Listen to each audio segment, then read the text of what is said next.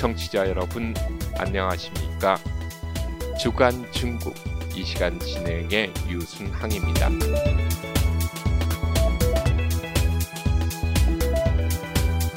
리투아니아는 북유럽의 작은 나라로 중국이나 대만과 무역 또는 교류가 그리 많지 않아 중국인들에게 잘 알려지지 않은 나라였습니다만 지난 연말 대만이 리투아니아 수도 빌니우스에 대만 대표처를 개설하면서 대만과 중국인들의 이목을 집중시키고 있습니다.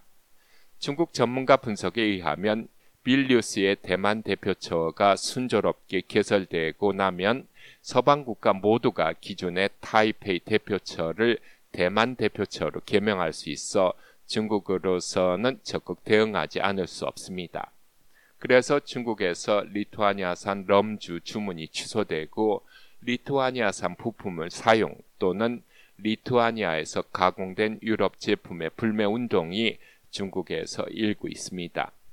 2020년 중국과 리투아니아의 무역액이 2억 3천만 달러밖에 되지 않지만 위에 말씀드린 리투아니아의 부품을 사용한 유럽 상품에 대한 불매운동은 그보다 훨씬 더 큰 수백 배의 손해를 리투아니아에 끼칠 수 있습니다.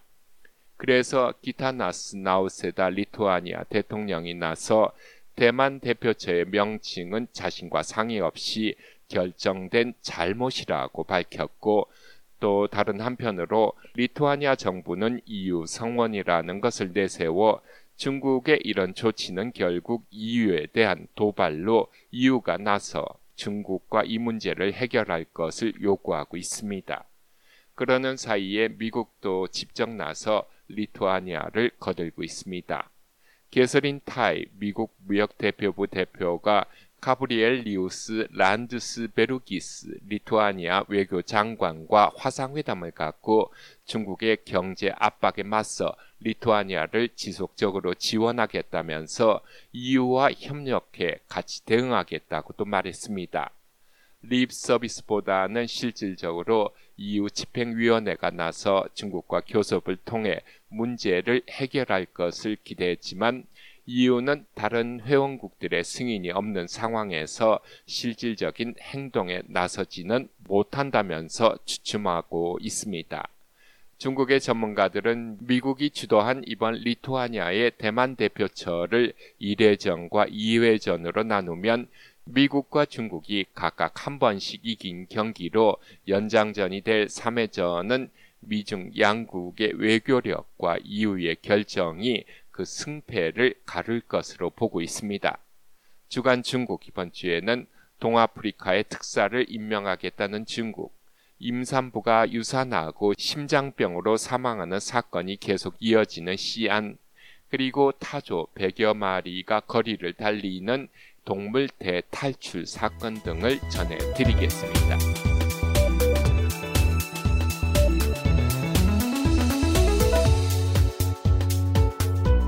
동아프리카를 순방 중인 왕이 중국 외교 담당 국무위원 겸 외교장관이 지난주 해당 지역에서 아프리카의 뿔 담당 특사를 임명할 것이라고 말했습니다. 아프리카의 뿔은 대륙 동쪽 끝에 코뿔소 뿔처럼 뾰족 튀어나온 지역으로 200만 평방키로 면적의 소말리아, 에리트리아, 지부티, 에티오피아, 케냐 등 나라들이 자리하고 있습니다. 이 아프리카의 뿔에 중국이 특사를 임명한다는 것은 그만큼 해당 지역 사무에 더 깊이 개입하고 에티오피아 등 지역의 내전을 조정하고 중국의 영향력을 더 키우겠다는 것으로 이해할 수 있습니다. 거대한 아프리카는 대개 유럽 국가의 식민지였던 관계로 미국은 세계 수많은 나라들과 협력 관계를 맺었지만 유독 아프리카엔 혈맹 또는 긴밀한 관계를 맺고 있는 나라가 많지 않습니다. 상대적으로 빈곤하고 발전이 더딘 아프리카를 중국은 마오쩌둥 시대부터 교류를 하면서 개발을 도우면서도 내정을 간섭하지 않는 원칙을 내세워 아프리카 60개 나라 모두와 좋은 외교 관계를 유지하고 있습니다. 아프리카의 뿔에 중국이 특사를 임명하는 것은 중국이 외교 영향력을 적극적으로 넓히겠다는 신호로 해석될 수 있습니다. 그래서 그런지 중국의 이 아프리카의 뿔 특사 방침에 구미 국가들이 특히 주목하고 있습니다.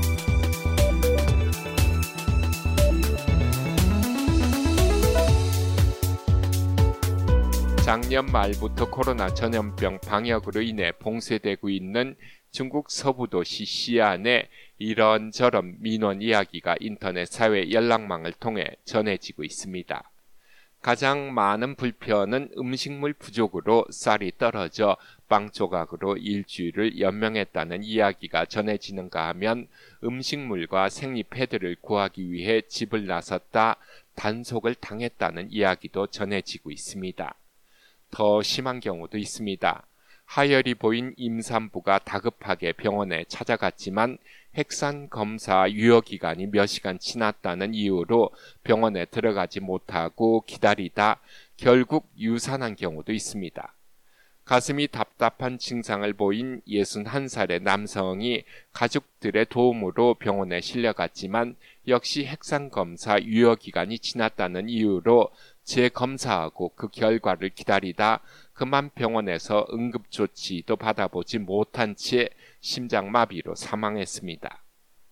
2020년 초 우한이 봉쇄당한 당시에는 모든 것이 처음이라서 많은 어려움을 겪었었지만 이번 시안 봉쇄에는 자원이 풍족하지만 너무 엄격한 행정명령으로 외출이 금지되고 핵산 검사를 시간 단위로 확인하는 등 일반 서민들의 생활을 더 어렵게 하고 있습니다.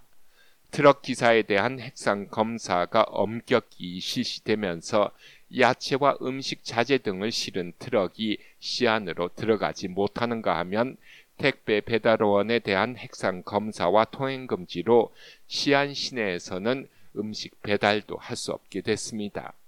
12일 현재 시안의 확진자 누계가 2160명으로 역병의 확산은 막았지만 너무 엄격한 봉쇄가 생활의 불편을 심하게 가중시키고 있는 것으로 알려지고 있습니다. 여러분께서는 지금 RFA 자유아시아 방송에서 전해드리는 주간 중국을 듣고 계십니다. 중국 우정국이 이민년 새해를 맞이해 관례에 따라 금년에는 호랑이 우표를 발행했는데요.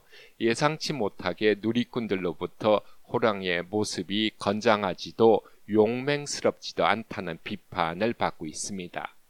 우정국이 발행한 우표는 두 종류로 하나는 먼 곳을 응시하는 표정으로 구군과 번영을 주제로 그렸다고 펑다롱 화백이 설명했습니다. 하지만 누리꾼들은 호랑이의 강인한 모습은 없고 아파 보이고 바보같이 보인다고 지적하고 있습니다. 두 번째 우표 역시 펑다롱 화백이 그린 것으로 엄마 호랑이와 아기 호랑이 두 마리가 앉아서 쉬고 있는 모습으로 가정의 행운을 기원하는 의미를 담았다고 그가 설명하지만 누리꾼들은 아기 호랑이가 전혀 즐거워 보이지 않고 열정이 부족해 보인다고 지적합니다. 그림은 화가가 표현하고 싶은 내용을 붓으로 나타나는 예술로 어떤 게 맞고 어떤 게 틀렸다고 말할 수 없습니다.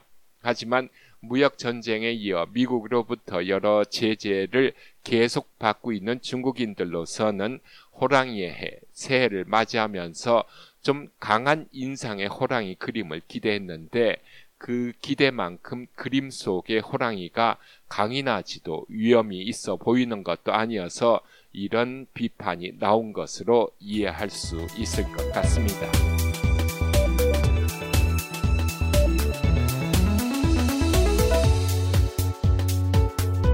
중국 광시성 후수에서 타조를 양식하는 롱모 씨는 타조 우리안에 지난 8일 타조 300여 마리가 있었는데 약 150여 마리 정도가 탈출하는 사건이 발생했다고 합니다.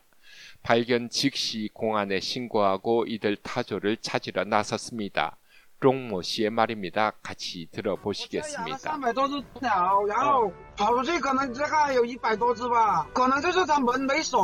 같은 시간 수십 마리의 타조가 자유를 만끽하면서 후세 시내를 빠른 속도로 달리고 있었습니다. 영화 러퍼의 마지막 장면에서 사육하던 타조 한 마리가 우리를 탈출해 베이징 시내를 달리는 장면을 묘사함으로써 자유와 해방을 그렸다면 후수의 시내에서 타조의 달리기는 그 규모가 더 웅장해 많은 차량 운전자들에게 타조와 나란히 달리는 새로운 경험을 하게 했습니다. 사람들의 도움으로 이들 타조는 결국 모두 잡혀 양식장으로 보내져 재미있는 장면은 끝났습니다. 그런데 가만히 생각해 보면요. 중국에는 타조 외에도 개구리, 악어, 뱀 등이 양식되고 있습니다. 어느 날 혹시 악어가 우리에서 탈출해 거리를 활보할 수 있다는 무서운 생각을 잠시 해봤습니다. 주간 중국, 이번 주 준비한 소식은 여기까지입니다. 다음 주에는 새로운 소식과 함께 다시 찾아뵙겠습니다. 지금까지 진행의 유순항이었습니다.